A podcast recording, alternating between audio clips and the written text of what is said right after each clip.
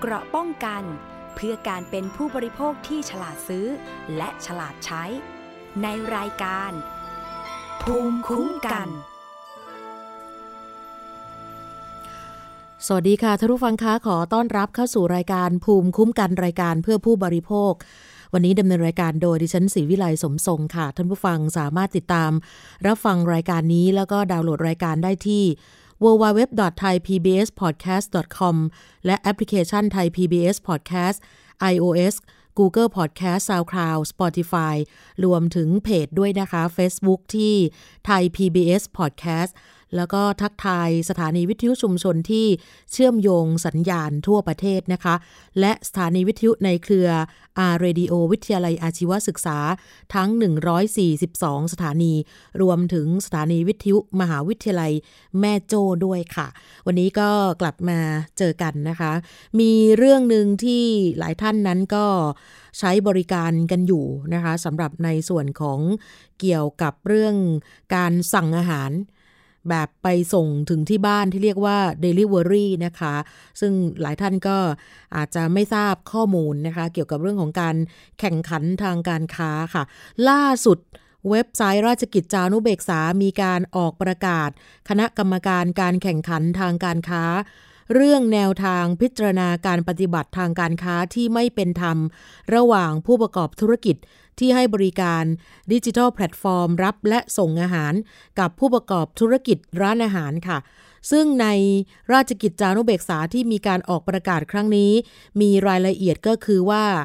โดยที่เป็นการสมควรให้มีการกำหนดแนวทางปฏิบัติ เพื่อพิจารณาการปฏิบัติทางการค้าที่ไม่เป็นธรรม ระหว่างผู้ประกอบธุรกิจให้บริการ ดิจิทัลแพลตฟอร์ม รับและส่งอาหาร กับผู้ประกอบธุรกิจร้านอาหารตามมาตรา 57 แห่งพระราชบัญญัติการแข่งขันทางการค้า ปีพุทธศักราช 2560 อาศัยอำนาจตามความในมาตรา 17 วงเล็บ 3 แห่งพระราชบัญญัติการแข่งขันทางการค้า ปี พศ 2560 คณะกรรมการการแข่งขันทางการค้าจึงออกประกาศไว้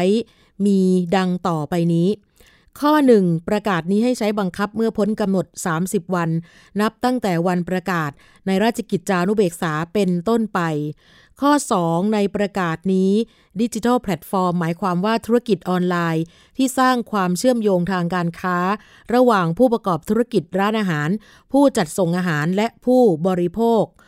ผู้ประกอบธุรกิจให้บริการดิจิทัลแพลตฟอร์มรับและส่งอาหาร หมายความว่า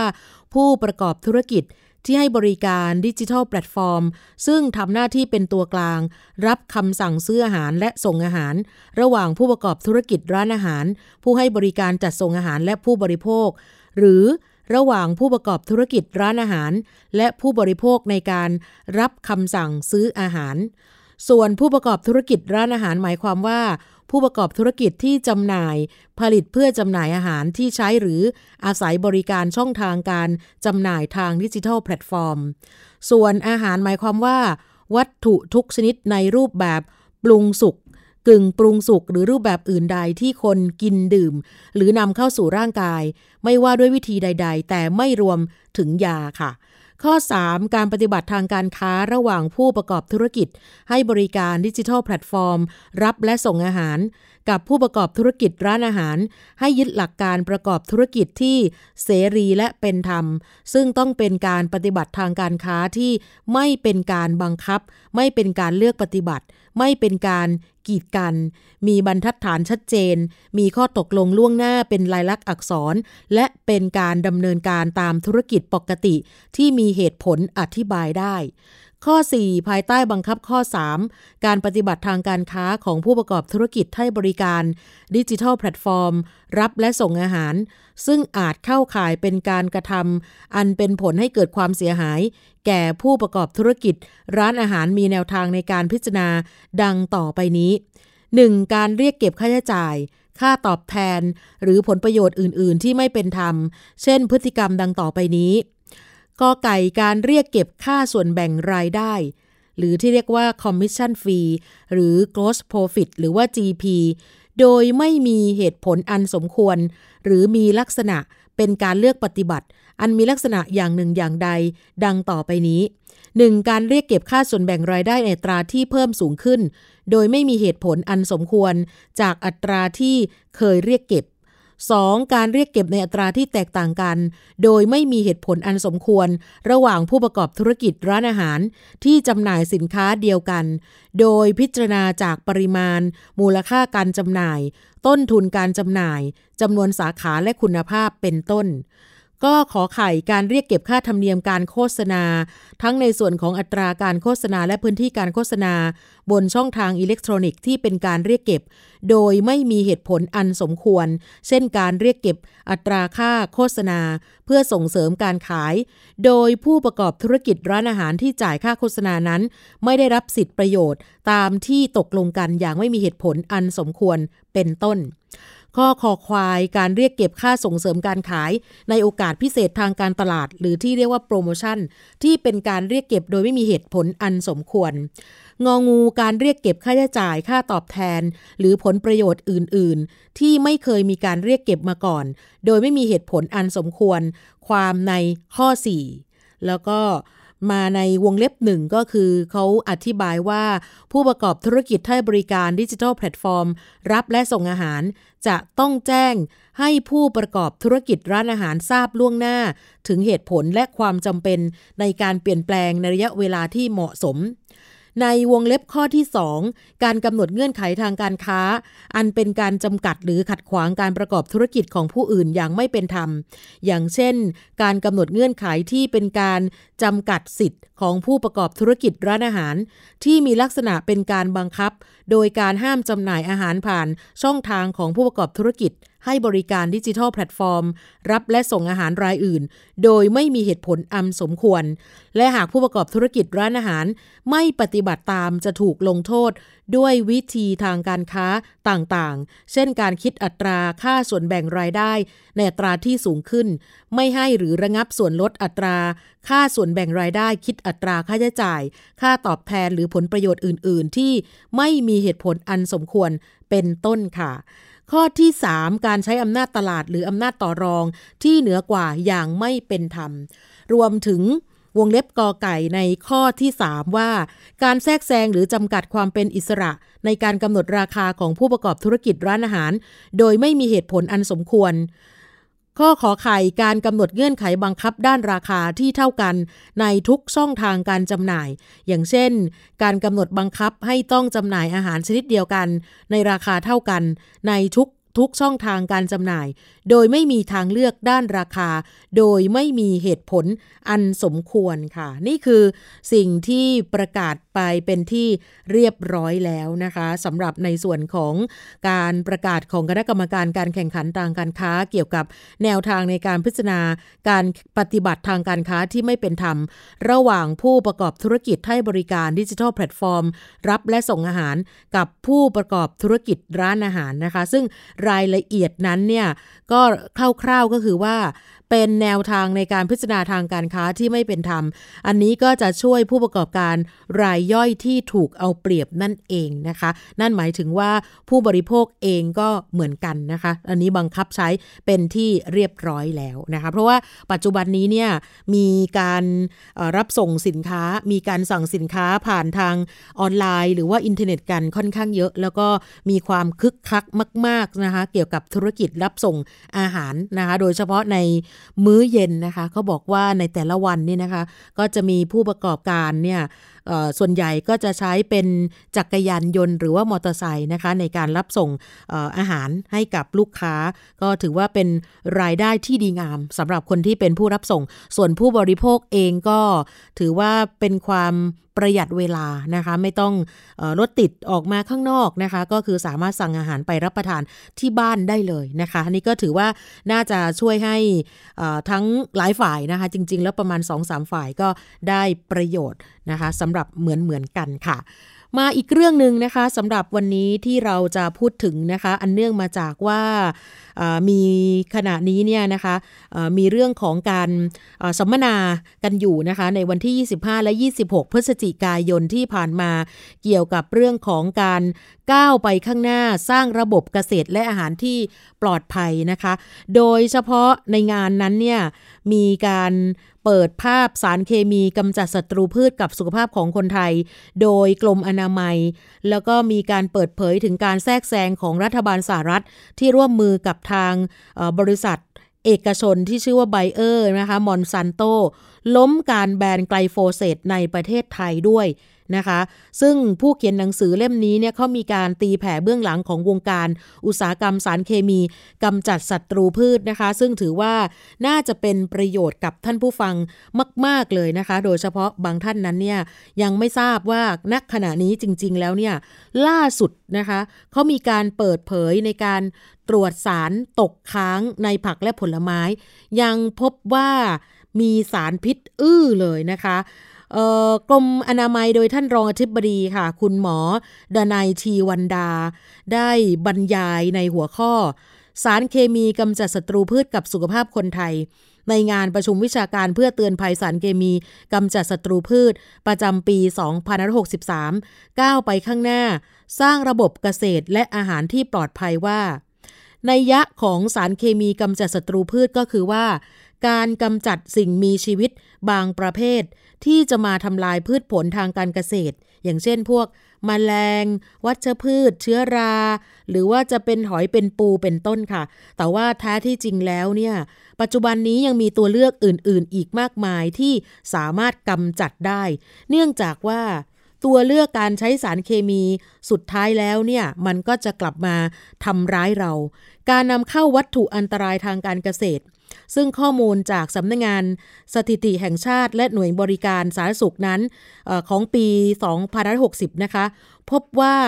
มีการนำเข้าเพิ่มมากขึ้นจากปีก่อนหน้าคือปี 2559 จำนวน 3.74 หมื่นตัน โดยปี 2561 นั้น จำนวนผู้มีงานทำทั้งหมด 38.3 ล้านคน พบว่าเป็นแรงงานนอกระบบ 21.2 ล้านคน แล้วมากกว่าครึ่งคือ 11.7 ล้านคนทำงานอยู่ในภาคการเกษตร ซึ่งถากว่าไม่มีการใช้สารเคมีต่างๆ อย่างถูกวิธี หรือไม่มีความรู้ก็จะเกิดผลกระทบต่อสุขภาพได้ค่ะ มาถึงปีนี้พบว่ามีครัวเรือนที่ยังใช้สารเคมีทางการเกษตรอยู่จำนวน 677,522 ครัวเรือน ซึ่งจะส่งผลต่อการตกค้างของสารเคมีในสิ่งแวดล้อม แหล่งดิน น้ำและอื่นๆนะคะ ท่านรองอธิบดีกรมอนามัยได้มีการเปิดเผยในเวทีเมื่อวานนี้นะคะ บอกว่าการเดินหน้าต่อสู้กับสารเคมีทางการเกษตรก็เป็นสิ่งที่ดำเนินการมาอย่างต่อเนื่อง มีการเปลี่ยนใช้สารทดแทนที่มีพิษน้อยลง เอามาเจือจางกับน้ำเพื่อลดความเข้มข้นของสาร แต่ก็ ไม่ได้การันตีว่าจะปลอดภัย เพราะว่าอย่างไรก็ตามก็ยังเป็นส่วนหนึ่งของสารเคมีเช่นเดิมนะคะ แล้วก็เห็นบอกว่าในการสำรวจล่าสุด เป็นครั้งเป็นสามสารเคมีนี่นะคะมีทั้งพาราควอตคลอร์ไพริฟอส แล้วก็ไกลโฟเซตทั้งหมดมีผลต่อสุขภาพประชาชน ทั้งในรูปแบบเฉียบพลันและสะสมเป็นระยะเวลานาน ความเป็นพิษของสารเคมีทั้งสามสาร ก็เริ่มจากพาราควดมีพิษเฉียบพลัน แล้วก็สะสมในเวลานาน ซึ่งในปัจจุบันนี้ยังไม่มียาถอนพิษนะคะ แล้วก็จากงานวิจัยพบว่า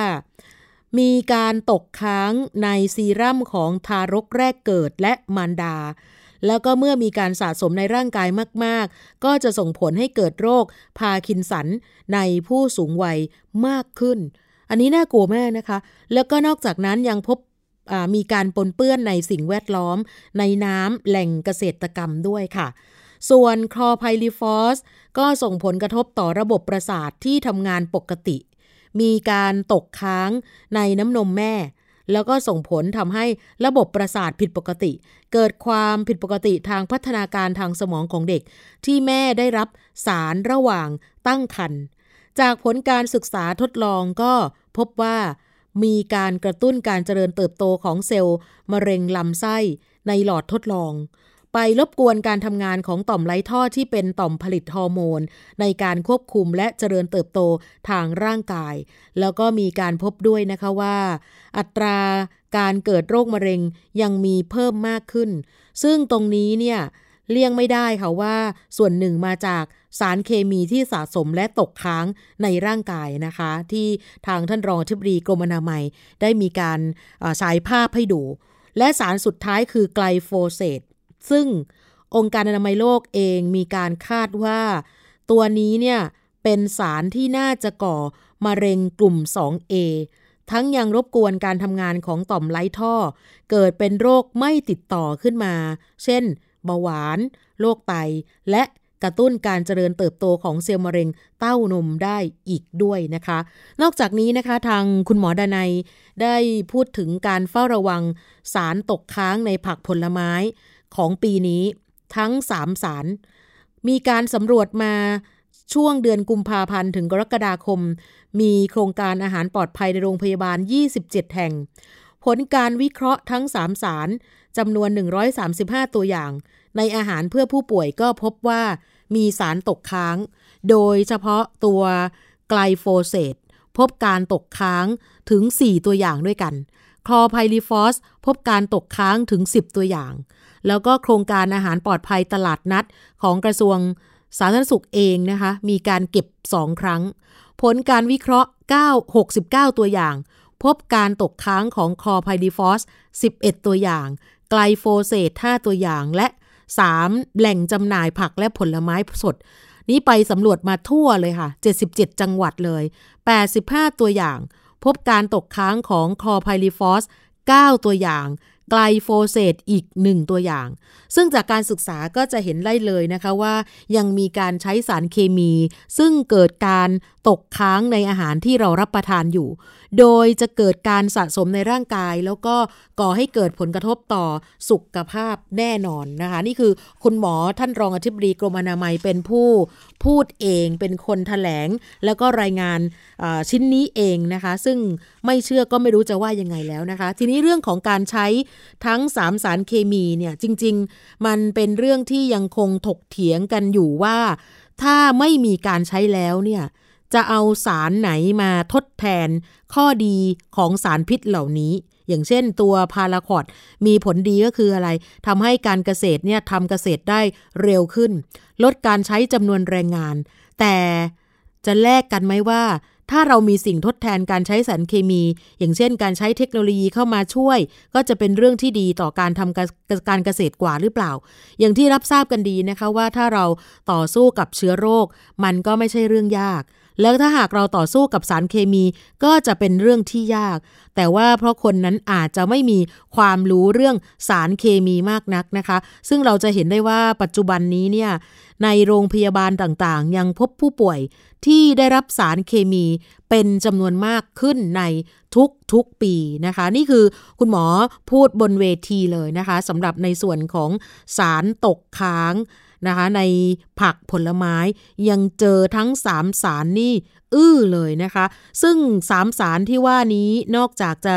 อยู่ในผักและผลไม้แล้ว ไม่น่าเชื่อค่ะ ใครที่ชอบกิน ปิ้งย่าง อาหารประเภท รมควันทั้งหลาย อันนี้ก็ต้องออต้องต้องระมัดระวังนิดหนึ่งก็แล้วกันนะคะ เพราะว่ายังมีสารอันตรายอยู่ด้วยนะคะ พร้อมที่จะ ก่อโรคโดยเฉพาะโรคร้ายนะคะใครที่ชอบเมนูหมูกระทะนะคะชอบกินเป็นประจำหรือปิ้งย่างนี่แหละค่ะ ปัจจุบันนี้มีความเสี่ยงต่อการได้รับสารอันตราย 3 ชนิด นั่นคือ สารไนโตรซามีน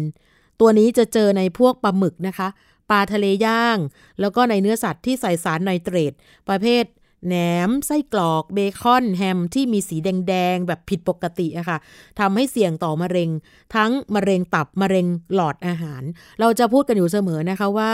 ไอตัวไส้กรอกที่มีสีแดง จัดๆที่ขายอยู่ตามหน้าโรงเรียนอะไรพวกนี้นะคะ มันอร่อยมากหลายคนบอกว่าชอบกินนึกถึงบรรยากาศในวัยเด็กในวัยอดีตนะคะ ทั้งๆทที่รู้ว่ามันมีความสุ่มเสี่ยงต่อสุขภาพแต่ก็ยังเลือกที่จะซื้อเพราะว่าเราติดรสชาติ ในในสมัยเด็กนะคะ อีกตัวหนึ่งที่เจอสารไพโรไลเซตตัวนี้เจอมากในของที่ไม่เกลียมของพวกอาหารปิ้งย่าง สารกลุ่มนี้บางชนิดมีฤทธิ์ร้ายแรงทางพันธุกรรมมากกว่าสารอัลฟาท็อกซิน ตั้งแต่6ถึง100 เท่าค่ะ แล้วก็อีกตัวหนึ่งนะคะ เมื่อวานนี้ที่ทางรักษาการอธิบดีกรมอนามัยพูดถึงนะคะ นั่นคือสาร PAS หรือว่าสารกลุ่ม Polycyclic Aromatic Hydrocarbon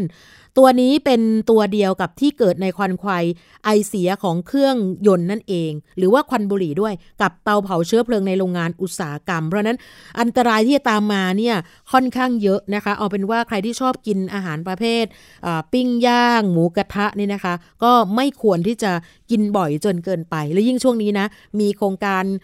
ร้านครึ่งราคาอะไรพวกนี้นะคะ บางคนก็บอกว่าโอ้โหไปใช้บริการกันค่อนข้างเยอะนะคะ จากผลพวงเมื่อสักครู่นะคะที่มีรายงานจากท่านรองอธิบดีกรมอนามัย ในเวทีประชุมทางวิชาการเนี่ยนะคะที่นนทบุรี เดี๋ยวไปดูกันนะคะว่าวันนี้ งานอีกหนึ่งวันเนี่ยนะคะสำหรับในการจัดงานเนี่ยมันจะได้ประโยชน์อะไรบ้าง แล้วก็เอ๊ะทำไมเนี่ยในการอัปเดตสถานการณ์สารเคมีกำจัดศัตรูพืชในบ้านเราทำไมยังไม่ถึงไหนเลย แล้วก็ที่สำคัญคือยังเจออยู่ทั้งผักและผลไม้ทั้ง 3 สารพิษบอกว่าอื้อนะคะ ไปคุยกับไทยแพนค่ะ ผู้ประสานงานเครือข่ายเตือนภัยสารเคมีกำจัดศัตรูพืช หรือไทยแพนนะคะ คุณปกชนอู่ซับอยู่ในสายค่ะ สวัสดีค่ะ สวัสดีค่ะ สวัสดีค่ะ วันนี้ก็มาติดตามความคืบหน้านะคะ เห็นบอกว่าตอนนี้เนี่ยมีความคึกคักอยู่ที่โรงแรมริชมอนด์ที่จังหวัดนนทบุรีใช่ไหมคะ วันนี้ก็อีกวันหนึ่งที่มีการคุยกันเรื่องนี้ เล่าบรรยากาศเมื่อวานให้ฟังนิดนึงก่อนได้ไหมคะว่ามีอะไรที่น่าสนใจบ้าง อ๋อ เมื่อวานก็ช่วงแรกก็จะมี ท่านรองอธิบดีนะคะ มาเปิดงานแล้วก็รายการรายงานสถานการณ์นะคะ ว่าสารเคมีมีผลกับสุขภาพคนไทย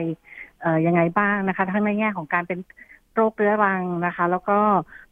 เรื่องของถ้าเป็นเกษตรกรเนี่ยอาจจะได้รับการสัมผัสโดยตรงนะคะ แล้วก็จะมีพิษเฉียบพลัน แล้วก็หลังจากนั้นเนี่ยก็จะเป็นการรายงานสถานการณ์เรื่องสารพิษตกค้างในผักและผลไม้ค่ะก็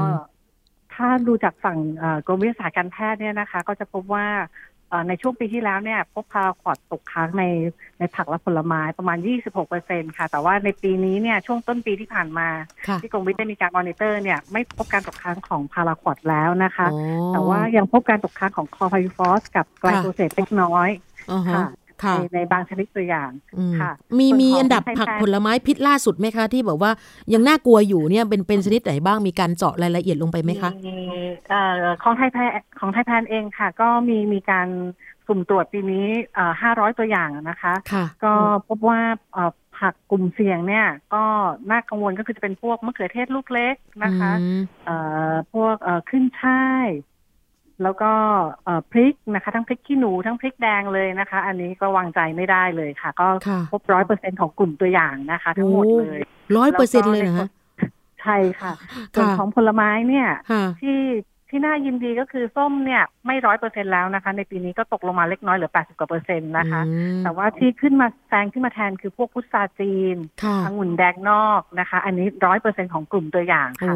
ก็วัดใจไม่ได้เลย นี่คือนำเข้าทั้งคู่เลยใช่ไหมคะ ทั้งองุ่นและพุทราเป็นเป็นนำเข้าทั้งคู่ค่ะ แล้วก็เราพบสารที่ตกค้างเนี่ยหลากหลายมากค่ะประมาณหนึ่งร้อยหกสิบชนิดนะคะ ที่มากที่สุดเนี่ยก็เป็นสารกลุ่มกำจัดโรคพืชค่ะ ก็จะเป็นพวกคาร์เบนาซิม ซึ่งจะทำให้เกิดการในระยะยาวเนี่ยจะก่อกลายพันธุ์แล้วก็อาจจะทำให้เป็นหมันได้นะคะ อันนี้เนี่ยเป็นสารที่เรียกได้ว่าตกค้างแบบดูดซึมนะคะล้างไม่ออก เพราะฉะนั้นเนี่ยก็ต้อง ก็ต้องหลีกเลี่ยงผักผลไม้กลุ่มเสี่ยงค่ะ แล้วก็อาจจะต้องเปลี่ยนไปทานผักผลไม้ที่เรารู้ที่มานะคะ ที่ชัดเจนว่ามาจากการผลิตที่อาจจะไม่ได้ใช้สารเคมีเพื่อลดความเสี่ยงของเรานะคะแล้วก็ในช่วงบ่ายเนี่ยก็จะมีเรื่องของการรายงานเรื่องงานวิจัยนะคะ ที่เป็นการอัปเดตเนี่ยก็อาจารย์พรพิมลนะคะ จากคณะสาธารณสุขมหิดลเนี่ย ก็ชัดเจนค่ะว่าอาจารย์ไปทำ การการวิจัยในกลุ่มเกษตรที่ใช้เคมีกับเกษตรที่ไม่ได้ใช้สารเคมีนะคะ พบว่ากลุ่มเกษตรที่ใช้สารเคมีเนี่ยจะมีระดับฮอร์โมนความเครียดเนี่ยมากกว่านะคะ ซึ่งไปส่งผลกับการเป็นเบาหวานการการการจัดการน้ำตาลในเลือดนะคะ ไปจนถึงเรื่องของหลาย ๆ โรคที่อาจจะเกี่ยวข้องกับระบบต่อมไร้ท่อนะคะ แล้วก็พบว่า มีการปนเปื้อนทั้งในในฝุ่นในบ้านของเกษตรกรเองในมือเด็ก ๆ นะคะ อายุหนึ่งถึงหกขวบอาจารย์ลองเช็ดมือ แล้วก็ลองไปทดสอบดูว่ามีสารตกค้างไหมนะคะ เพราะว่ามีสารกำจัดแมลง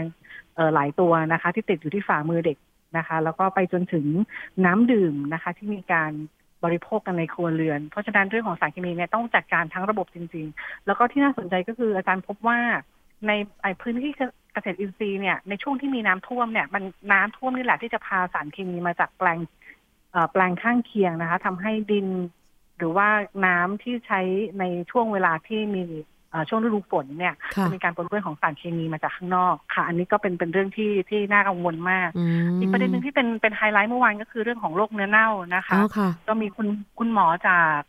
โรงพยาบาลยโสธรนะคะ ก็มาพูดเรื่องโรคเนื้อเน่า แล้วก็ชัดเจนว่า เนื้อเน่าในในในในต่างจังหวัดเนี่ย เป็นโรคที่อันตรายมากอัตราตายสูงนะคะ แล้วก็มักจะพบพีคของของผู้ป่วยเนี่ย เดือนหนึ่งหลายร้อยหลายร้อยคนเนี่ยในช่วงฤดูการเพาะปลูกนะคะเพราะฉะนั้นเป็นเรื่องที่สำคัญมากว่าจะต้องดูว่ามันเกิดอะไรขึ้น เพราะว่าถ้าเกิดจากเชื้อโรคอย่างเดียวมันจะมันจะต้องสม่ำเสมอทั้งปีแต่นี่คือเฉพาะช่วงฤดูการเพาะปลูกก็จะเป็นโรคนี้กันเยอะมาก เช่น ถ้าเป็นเดือนที่ไม่ใช่ช่วงเพาะปลูกเนี่ยอาจจะหลักสิบ พอเป็นช่วงฤดูเพาะปลูกเนี่ยจะหลักร้อย แล้วก็อัตราตายสูงนะคะ แล้วก็ใช้ชีวิตจะไม่เหมือนเดิมเพราะทุกครั้งที่ที่เป็นโรคนี้แล้วมีการปะหนังเนี่ยจะกลับไปเป็นเกษตรกรเดินเดินลงท้องนาเนี่ยไม่ได้แล้วเพราะผิวหนังมันเปลี่ยนสภาพไปแล้วโอ้ค่ะ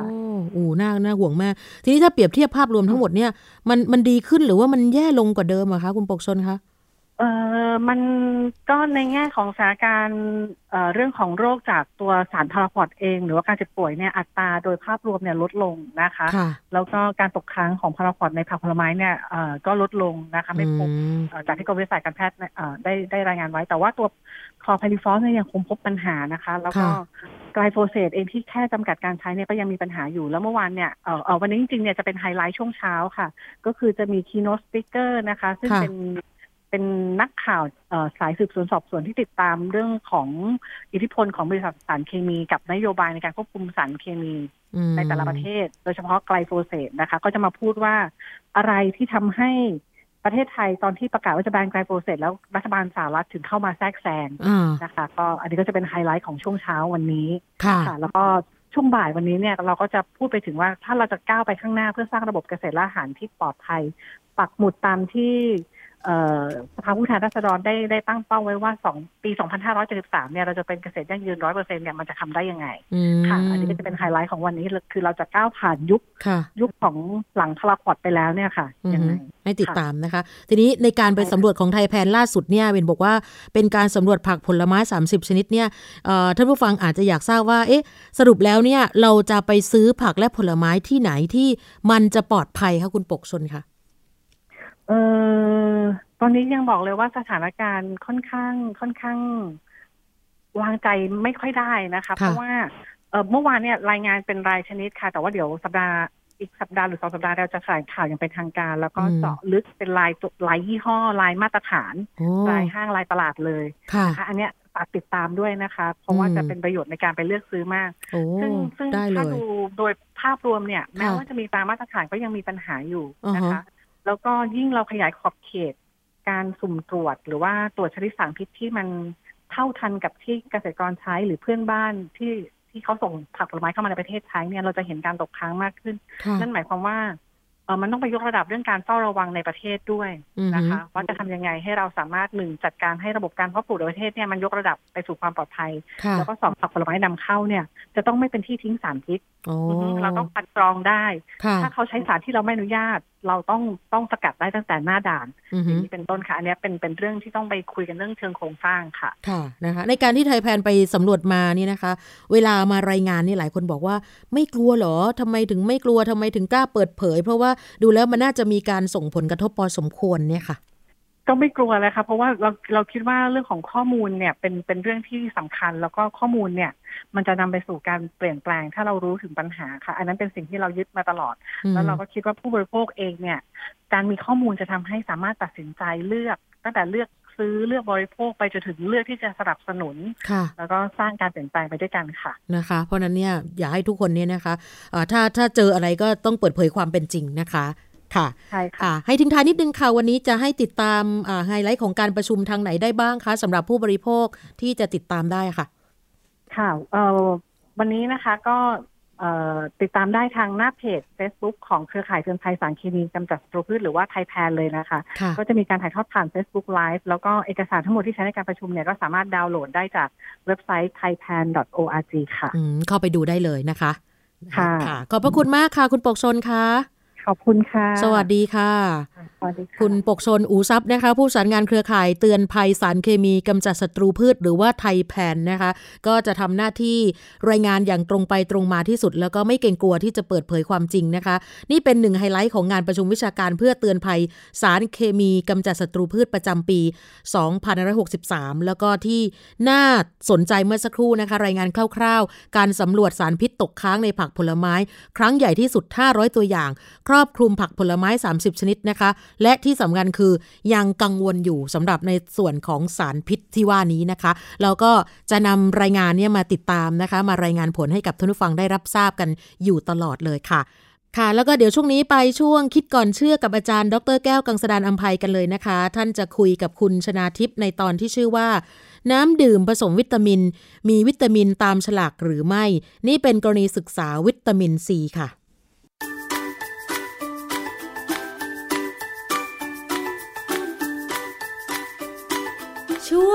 คิดก่อนเชื่อ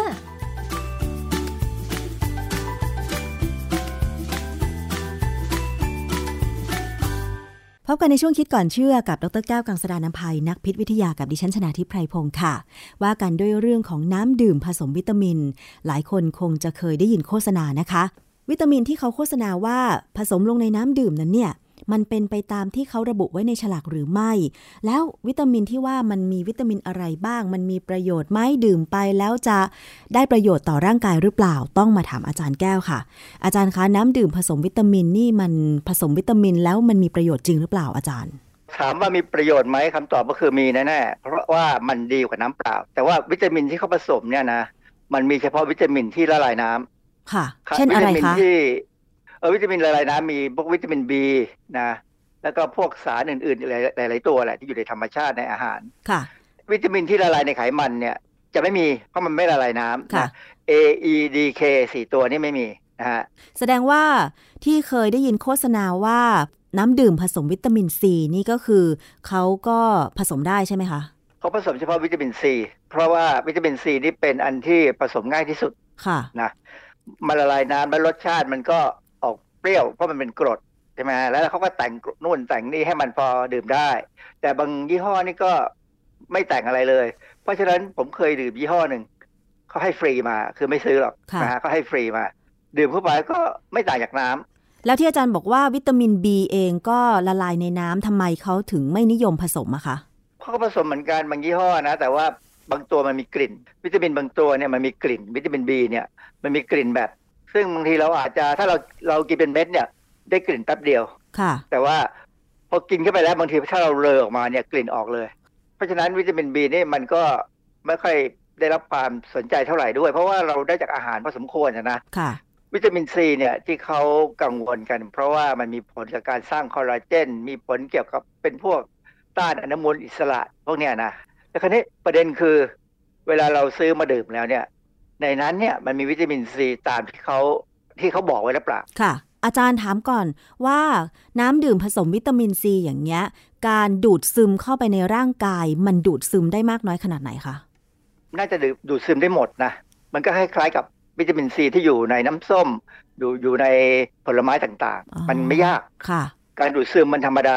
แต่วิตามินซีที่เขาผสมลงไปในน้ำดื่มเนี่ยเป็นวิตามินซีสังเคราะห์นะค่ะแต่ว่ามันก็ไม่ต่างกันไม่ต่างกับธรรมชาติ เพียงแต่ว่าเคยมีงานวิจัยเหมือนกันบอกว่า ถ้าวิตามินซีอยู่ในธรรมชาติเนี่ยอาจจะมีประสิทธิภาพดีกว่าวิตามินซีสังเคราะห์เพราะว่าเวลาเรากินผลไม้หรืออาหารธรรมชาติเนี่ยมันจะมีสารมีประโยชน์ตัวอื่นๆนะเขามักจะใช้คำว่าเป็นพวกไอโซฟลาโวนหรือฟลาโวนอยด์อะไรเนี่ยช่วยทำให้วิตามินซีออกฤทธิ์ได้ดี เพราะฉะนั้น วิตามินซีบางยี่ห้อที่ขายเนี่ยเขาจะเขียนว่า natural วิตามินซีซึ่งจริง ๆ มันไม่ natural จริง ๆ มันคือวิตามินซีสังเคราะห์ ผสมกับสารธรรมชาติที่เขาสกัดมาจากพืชผักผลไม้พวกฟลาโวนอยด์อะไรพวกเนี้ยค่ะเขาบอกว่าพอมันอยู่ด้วยกันแล้วเขาก็เหมารวมว่าเป็นธรรมชาติอืมก็ไม่ว่ากันไม่ค่ะว่ากันมันก็ใช้ได้ประโยชน์เหมือนกัน โดยปกติแล้วร่างกายคนเราต้องการพวกวิตามิน A B C D E อย่างเงี้ยมากน้อยขนาดไหนคะอาจารย์ ผมไม่เคยจำเลย ผมจำแต่ว่า ผมกินอาหารให้มันพยายามกระจายให้มันได้ทุกอย่างคือ อย่างงี้เวลาเราพูดถึงวิตามินที่ละลายในไขมันเนี่ย ก็หมายความว่าเราต้องกินเนื้อสัตว์ที่มีไขมันอืมหรือค่ะกินนม หรือกินไข่นะฮะไข่นมเนื้อสัตว์จะมีวิตามินที่ละลายในไขมัน แต่ว่าถ้าเป็นพวกวิตามิน B หรือวิตามิน C เนี่ยมักจะอยู่ในผักและผลไม้นะฮะเพราะฉะนั้นเรากินแบบให้อร่อย ให้กินให้มันพอที่เราจะอิ่ม แล้วก็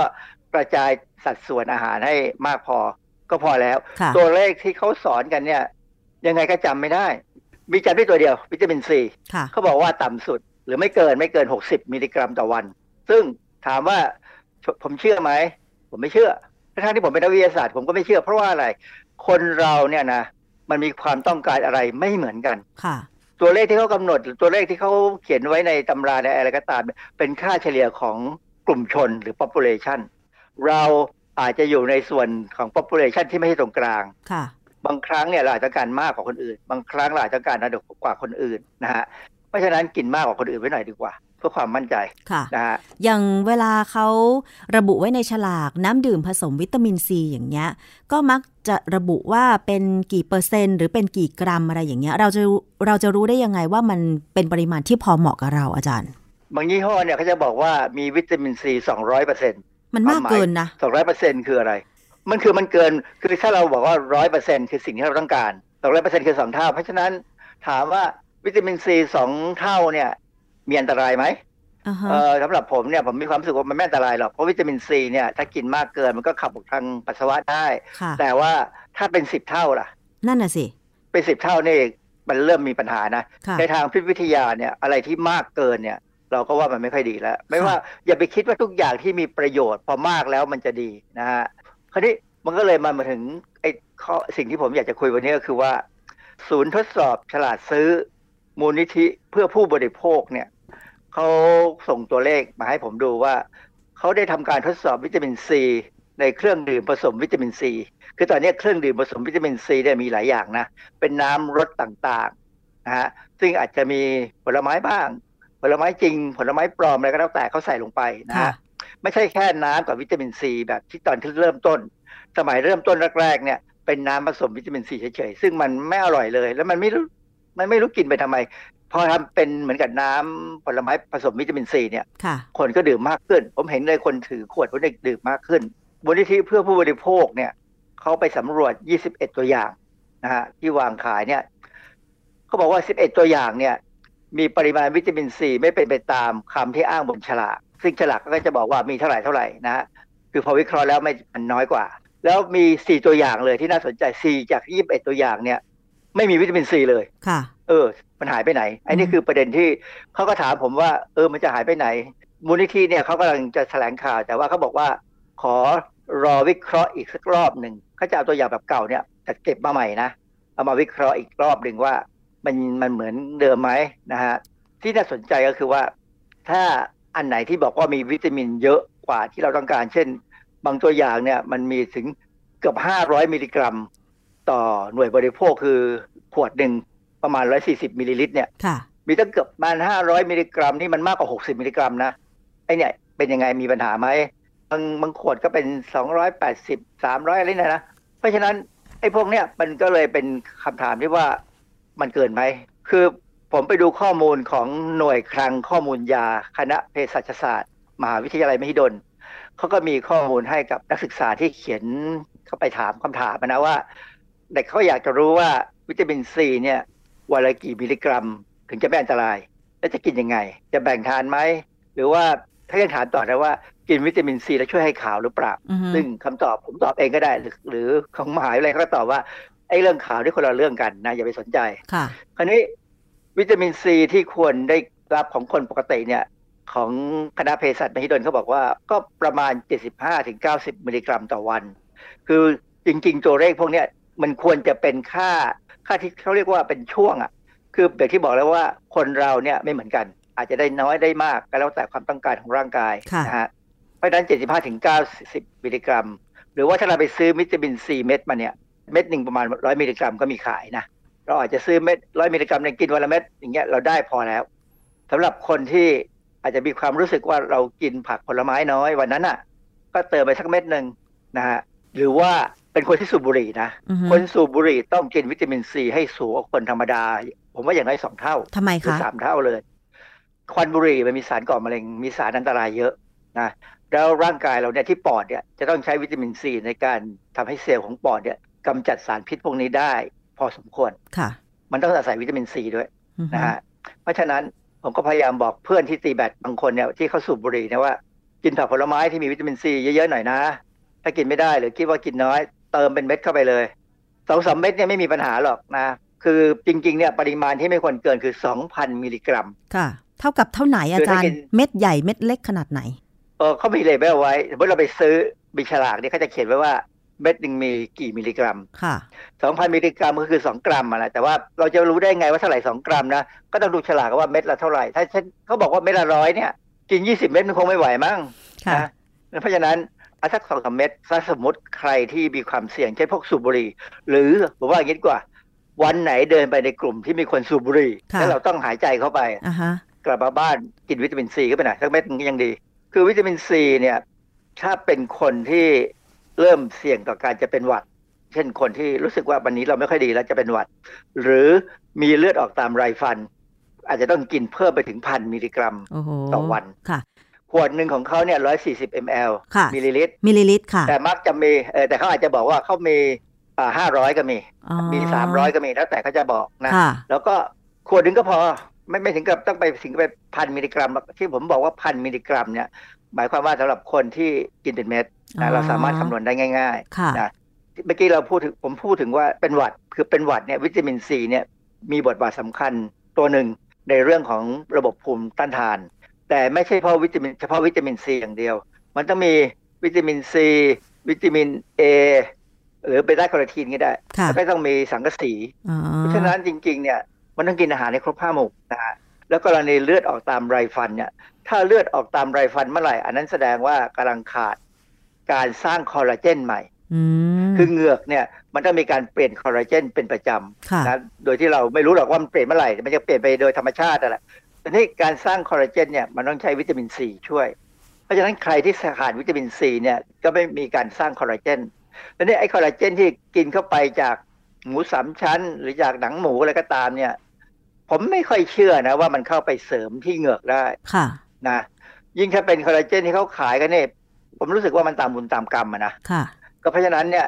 เราพยายามกินวิตามินซีช่วยเข้าไปแล้วกินอาหารให้ครบห้าหมู่ไว้ ก็จะหายกังวลนี่แหละนะค่ะอาจารย์ถ้าสมมติว่าเรารู้ตัวว่า เรากินผลไม้กินผักน้อยแบบนี้ค่ะ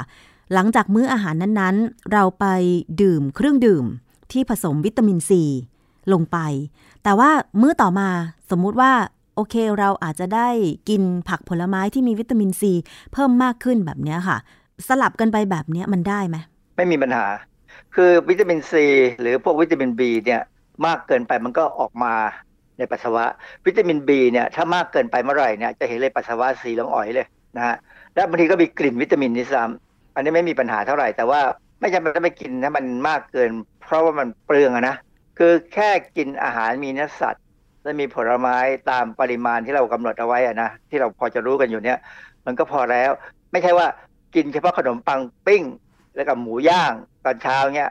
อันนี้ไม่ไหว เพราะว่ามันขาดวิตามินไปพอสมควร อาจจะได้พวกวิตามินละลายไขมันบ้างในหมูย่าง แต่ว่าวิตามินพวก B กับ C เนี่ยแทบจะไม่ได้ค่ะหรือไม่ได้เลยนะฮะดังนั้นเนี่ยการกินอาหารต้องกินให้ดี คราวนี้ปัญหาคือที่บอกว่า น้ำวิตามินซีทำไมวิตามินซีบางยี่ห้อไม่มี ผมดูจากตัวอย่างรูปที่เขาส่งมาให้เนี่ยของมูลนิธิเขาส่งมาให้เนี่ย ขวดที่ใช้บรรจุเนี่ยเป็นขวดใส ซึ่งไม่ได้เลยวิตามินซีนี่ขวดใสนี่มันมันมันทนแสงแสงที่เข้าไปทำลายไม่ได้คือ จริง ๆ แสงที่ทำลายวิตามินซีเนี่ยเป็นแสงอัลตราไวโอเลตนะค่ะซึ่งมันก็ผ่านขวดใสได้บ้างในระดับหนึ่ง เคยมีงานวิจัยที่เขาศึกษาชื่อ Effect of Ultraviolet Light on Water and Fat Soluble Vitamins in Cow and Goat Milk ก็คือดูผลของแสงอัลตราไวโอเลตเนี่ย ต่อวิตามินที่ละลายน้ำวิตามินที่ละลายในไขมัน ที่เขาศึกษาในนมวัวกับนมแพะตีพิมพ์ในวารสาร Journal of Dairy Science ก็เป็นวารสารทางด้านเกี่ยวกับนมโดยเฉพาะเลยของปี 2012 เนี่ยเขาก็ศึกษาใช้แสงจากหลอด UV เลย แสง UV ที่ใช้เนี่ย 254 นาโนเมตร 254 นาโนเมตรเนี่ยมันเป็น UVC ซึ่งเป็นแสงที่รุนแรงนะที่น่ากลัวนะฮะเขาก็ฉายไปที่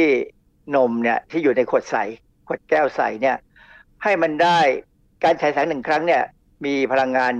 12-13 จูลต่อมิลลิลิตรต่อของนม 12-13 จูลเนี่ยอย่าไปสนใจแล้วมันเป็นหน่วยพลังงาน ซึ่งผมเองก็ไม่ค่อยเข้าใจหรอกมันเป็นหน่วยทางฟิสิกส์นะฮะแต่สุดละสุดท้ายแล้วเนี่ย เขาฉายแสงไปที่นมเนี่ยเจ็ดครั้งนมแต่ละขวดเนี่ยได้รับปริมาณแสง 82ถึง88 จูล ซึ่งเป็นพลังงานที่ค่อนข้างสูงนะฮะปรากฏว่าในการฉายแสงแต่ละครั้งเนี่ยทำให้วิตามินซีลดลงไปประมาณ 45ถึง74%ในน้ำนมวัว และ 75ถึง91%ในน้ำนมแพะ แสดงว่าอะไรแสดงว่าขนาดนม ซึ่งมีคุณสมบัติมีองค์องค์ประกอบที่ต่างกันเนี่ยทำให้การสูญเสียของวิตามินซีไม่เท่ากัน ดังนั้นถ้าเป็นสินค้าที่เขาขายอะอาจจะใส่เป็นน้ำเฉยๆผสมวิตามินซีกับน้ำผลไม้น้ำนวลน้ำนี่การสูญเสียวิตามินซีของมันเนี่ยไม่เท่ากันนะฮะเขาก็มีงานวิจัยอีกอันหนึ่งเขาพูดถึงว่าการเก็บสต็อกสินค้านานไปเนี่ยทำให้วิตามินซีมันสลายได้ โอ้เหรอคะ ยังไงคะอาจารย์คือ คือธรรมชาติเนี่ยนะไอ้วิตามินที่ละลายน้ำเนี่ยเก็บไว้นานๆเนี่ยมันสลายตัวเองอ้าวอยู่ในขวดหรืออยู่ในภาชนะแบบไหนถึงสลายตัว ภาชนะยังไงก็สลายได้ไปเรื่อยๆคือ อะไรก็ตามที่อยู่ในน้ำอันนี้เป็นเป็นเรื่องที่นักวิทยาศาสตร์ นักเคมีนักชีวเคมีรู้อยู่ตลอดเวลาว่า อย่าเตรียมอะไรอยู่ในที่ที่ละลายอยู่ แล้วเก็บเอาไว้นาน ถ้าเป็นไปได้ให้เก็บแห้งเป็นเม็ด อย่างเช่น วิตามินที่เขาขายที่เขาเสริมขายเรากินเป็นเม็ดๆเนี่ย ถ้าเป็นเม็ดเนี่ยมันเป็นอยู่ตัวกว่าที่เป็นน้ำค่ะ ในวารสารชื่อ Journal of American Dietitian Association ปี 2002 เนี่ยเขาให้ข้อมูลเลยว่า วิตามินซีในน้ำส้มที่ผลิตทางอุตสาหกรรมนะ่ะลดลงได้เหลือครึ่งหนึ่งของเวลาที่ควรจะมีหลังจากเก็บไว้สี่อาทิตย์ที่สี่องศาเซลเซียส คือสี่องศาเซลเซียสเนี่ยมันเย็นมากนะ ใช่ จะแข็งอยู่แล้วอาจารย์เนี่ยเออ ตู้เย็นเราประมาณแปดค่ะ นะตู้เย็นเนี่ยประมาณแปดองศาเซลเซียสนี่เขาเก็บไว้พอสี่อาทิตย์เนี่ยมันหายไปเช่นถ้ามีร้อยก็เหลือห้าสิบนะอันนี้มันอยู่ไปเรื่อยๆมันหายไปเรื่อยๆนะฮะแต่ถ้าเป็น fat-soluble vitamin หรือว่าวิตามินละลายไขมันเนี่ยค่อนข้างจะคงที่ได้พอสมควร แต่ถ้าละลายน้ำเนี่ยไม่ค่อยอยู่นะฮะนี่ขนาดว่าถ้าเก็บขวดน้ำผสมวิตามินซีหรือขวดวิตามินซีไว้ในอุณหภูมิ 4 องศา ยังสลายลงไปครึ่งหนึ่งเลยอะ แล้วถ้าเกิดสมมุติว่าเก็บน้ำดื่มผสมวิตามินซีหรือวิตามินซีไว้อุณหภูมิห้องจะสลายเร็วขนาดไหนอาจารย์ มันก็มีอัตราส่วนที่มันจะเพิ่มขึ้นนะคือมันไม่ตรงไปตรงมาเป็นบัญญัติยาง แต่ว่าอาจจะเร็วกว่าที่สี่องศาที่ซ้ำเพราะว่าปกติเนี่ยตู้เย็นเนี่ยเวลาเราเวลานักวิทยาศาสตร์เนี่ยเขาเตรียมสารเคมีเพื่อจะใช้ในการศึกษาในการทดลองเนี่ย เราจะเก็บตู้เย็นหมด ส่วนใหญ่นะส่วนใหญ่จะเก็บในตู้เย็นเพื่อชะลอมัน เพราะว่าความร้อน แสงเนี่ยมักจะทำลายสารเคมีที่อยู่ในสารละลาย แล้วก็มักจะใส่ขวดสีชา แล้วก็เก็บในตู้เย็น แล้วจะใช้ก็ดึงออกมาใช้ น้ำผสมวิตามินที่เขาขายเนี่ยตามห้างสรรพสินค้าเนี่ย มันก็อยู่อุณหภูมิห้องที่ประมาณสักตีสักว่ายี่ห้าองศาเซลเซียส ใช่ ซึ่งก็คงจะเร็วกว่าที่สี่องศาแล้วนะ หรือถ้าเป็นร้านโชห่วยเนี่ยไม่มีแอร์ ใช่ มันก็จะไปเร็วกว่านั้น เพราะฉะนั้นเนี่ยเราจะรู้ได้ยังไงว่า น้ำวิตามินซีหรือน้ำวิตามินอะไรก็ตามเนี่ย มันอยู่ในสภาพดีไม่ดี ก็ต้องดูวันที่ผลิตค่ะ นับวันที่ผลิตมาจนถึงวันที่เราจะซื้อเนี่ยว่ามันกี่วัน แล้วถามว่าควรจะซื้อไหมเพราะงั้นจริง ๆ แล้วเนี่ยผมว่ากินเป็นเม็ดดีกว่าเพราะว่าเม็ดเนี่ยมันค่อนข้างจะอยู่ได้ที่อุณหภูมิห้องเนี่ยไม่น่าจะมีปัญหาเท่าไหร่เพราะว่าเขาศึกษามาแล้วเขาก็เลยทำเป็นเม็ดนะฮะ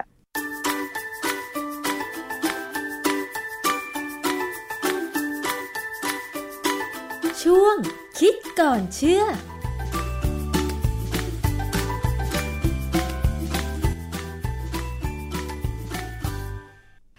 ช่วงคิดก่อนเชื่อนะคะ กับอาจารย์ ดรแก้วกังสดานนภัยวันนี้ อาจารย์พูดถึงเรื่องของน้ำดื่มผสมวิตามินนะคะ ซึ่งก็หลาย ๆ ท่านเองก็คงจะ จะซื้อกินอยู่นะคะ บางท่านก็อาจจะคิดว่าไม่จำเป็นก็แล้วแต่นะคะ นี่เป็นกรณีศึกษาที่อาจารย์อธิบายให้ฟังนะคะ เมื่อช่วงต้นพูดถึงเรื่องของอกรณีที่มีการออกมาเตือนนะคะ โดยทาง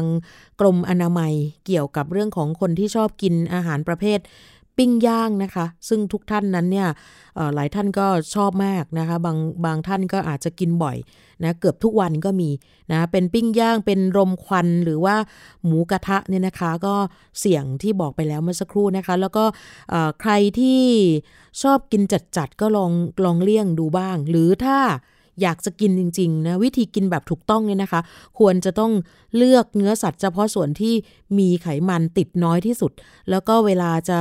จะปิ้งหรือย่างเนี่ย ควรจะตัดส่วนที่เป็นไขมันออกไปก่อน เพื่อจะลดไขมันที่จะไปหยดลงบนถ่าน ถ้าต้องปิ้งย่างบนเตาถ่านธรรมดานะคะ ก็ควรจะใช้ถ่านที่อัดเป็นก้อน ไม่ควรใช้ถ่านป่นละเอียด หรือว่าอาจจะใช้ฟืนที่เป็นไม้เนื้อแข็ง เพราะว่าการเผาไหม้เนี่ยมันจะเกิดขึ้นอย่างช้าๆ และที่สำคัญควรจะใช้ใบตองห่ออาหารก่อนจะทำการปิ้งย่าง อันนี้เป็นการลดปริมาณไขมันจากอาหารที่หยดลงไปบน ถ่านนั่นเอง ซึ่งก็ทำให้อาหารนั้นมีกลิ่นหอมใบตอง แล้วก็หลังปิ้งย่างนะคะ ควรจะหั่นหรือตัดส่วนที่มันไม่เกรียมออกให้มากที่สุด อย่าไปเสียดาย บางคนบอกว่าอันนี้แหละอร่อยที่สุดจริง ๆ ไม่ใช่นะคะ แต่ถ้าหากว่าไปกินตามร้านอาหาร เช่น ร้านหมูกระทะก็ควรจะเลือกร้านที่ใช้ภาชนะในการปิ้งย่างที่สามารถ ลดหรือป้องกันน้ำมันหยดลงบนเตาไฟได้ อย่างเช่น ใช้เตาไฟฟ้าหรือว่าเตาไร้ควัน ซึ่งสามารถควบคุมระดับความร้อนได้มากกว่าการใช้เตาถ่าน หรือเลือกร้านที่ได้รับป้ายอาหารสะอาดรสชาติอร่อยของกรมอนามัย อันนี้ก็จะช่วยได้นะคะ ก็คือช่วยสร้างความมั่นใจด้านความปลอดภัย ทีนี้ช่วง ฤดูหนาวเนี่ยกลุ่มนักท่องเที่ยว ประเภทแคมปิ้งกลางเต็นท์ในพื้นที่อุทยานแล้วก็เป็นที่นิยมเอาอาหารไปปรุงกันเอง โดยเฉพาะเมนูปิ้งย่าง หมูกระทะ โดยเฉพาะการปิ้งย่างในบริเวณที่พักนั้น สิ่งที่ต้องเพิ่มเติมความระมัดระวังก็คืออันตรายจากเตาไฟค่ะที่จะใช้ เพราะว่าถ้าเป็นกรณีใช้เตาถ่านในการปิ้งย่าง หลังกินเสร็จต้องมั่นใจว่ามีการดับถ่านในเตาไฟจนสนิทแล้ว เพราะว่าถ้าหากไม่ระวังก็อาจทำให้เกิดไฟไหม้ตามมาได้ หรือว่าถ้ากรณีใช้เตาก็ต้องมั่นใจว่าอุปกรณ์ที่ใช้อยู่ในสภาพที่สมบูรณ์ที่สุดนะคะ สายไฟก็ต้องไม่ชำรุด เพราะว่าอาจจะเสี่ยงทำให้เกิดไฟฟ้าลัดวงจรได้นะคะ นี่ก็เป็นสิ่งที่หลายคนอาจจะมองข้าม แล้วก็ที่สำคัญบางท่านก็บอกว่าไม่ได้กินบ่อยนะคะอไอตัวสามสารที่บอกไปว่ามันจะเกิดอันตรายตามมาเนี่ยนะคะ ขอย้ำอีกรอบหนึ่งก็คือสารไนโตรซามีน ที่เจอในพวกปลาหมึกย่างปลาทะเลย่างนะคะ สารไพโลไลเซตค่ะตัวนี้ก็จะเจอมากในอาหารที่ไม่เกลียมนะคะ มีฤทธิ์ร้ายแรงทางพันธุกรรมมากกว่าสารอัลฟาท็อกซินตั้งแต่ 6 ถึง 100 เท่า แล้วก็ตัวสุดท้ายคือสาร PAS นะคะ เป็นชนิดเดียวกับที่เกิดใน ควันไฟ ไอเสียของเครื่องยนต์แล้วก็ควันบุหรี่รวมถึงเตาเผาในเชื้อเพลิง โรงงานอุตสาหกรรมด้วยนะคะ อย่าลืมนะคะ สารทั้งหมดนั้นเจอในบริเวณที่ไม่เกลียมของอาหารที่เรา ปิ้ง หรือย่างหรือรมควัน โดยเฉพาะเนื้อสัตว์ที่มีไขมัน หรือว่ามันเปลวที่มันติดอยู่ด้วยค่ะ หมูย่างติดมันเนื้อย่างติดมันไก่ย่างส่วนที่ติดมัน ขณะที่เราปิ้งย่างอยู่ไอไขมันพวกนี้หรือน้ำมันเนี่ยมันจะหยดลงบนเตาทำให้เกิดการเผาไหม้ที่ไม่สมบูรณ์ แล้วก็ก่อให้เกิดสาร PAS ลอยขึ้นมาพร้อมขมเหลาแล้วก็มาเกาะที่บริเวณผิวของอาหาร อันนี้เจอมากเลยค่ะ บริเวณที่มันไม่เกลียมของอาหารปิ้งย่าง ถ้ากินประจำก็เสี่ยงจะเกิดโรคมะเร็ง โดยเฉพาะมะเรร็งตับและท่อน้ำดีนะคะ นี่เป็นข้อมูลจากสถาบันมะเร็งแห่งชาตินะคะ ที่พบว่ามะเร็งที่เป็นสาเหตุของการเสียชีวิตในประเทศไทยอันดับหนึ่งก็คือ มะเร็งตับและท่อน้ำดี มีคนเสียชีวิตปีหนึ่งประมาณ 15,000 คนนะคะ หมดเวลาแล้วสำหรับรายการในวันนี้นะคะ ภูมิคุ้มกันของเรา เจอกันใหม่ในโอกาสหน้าสวัสดีค่ะ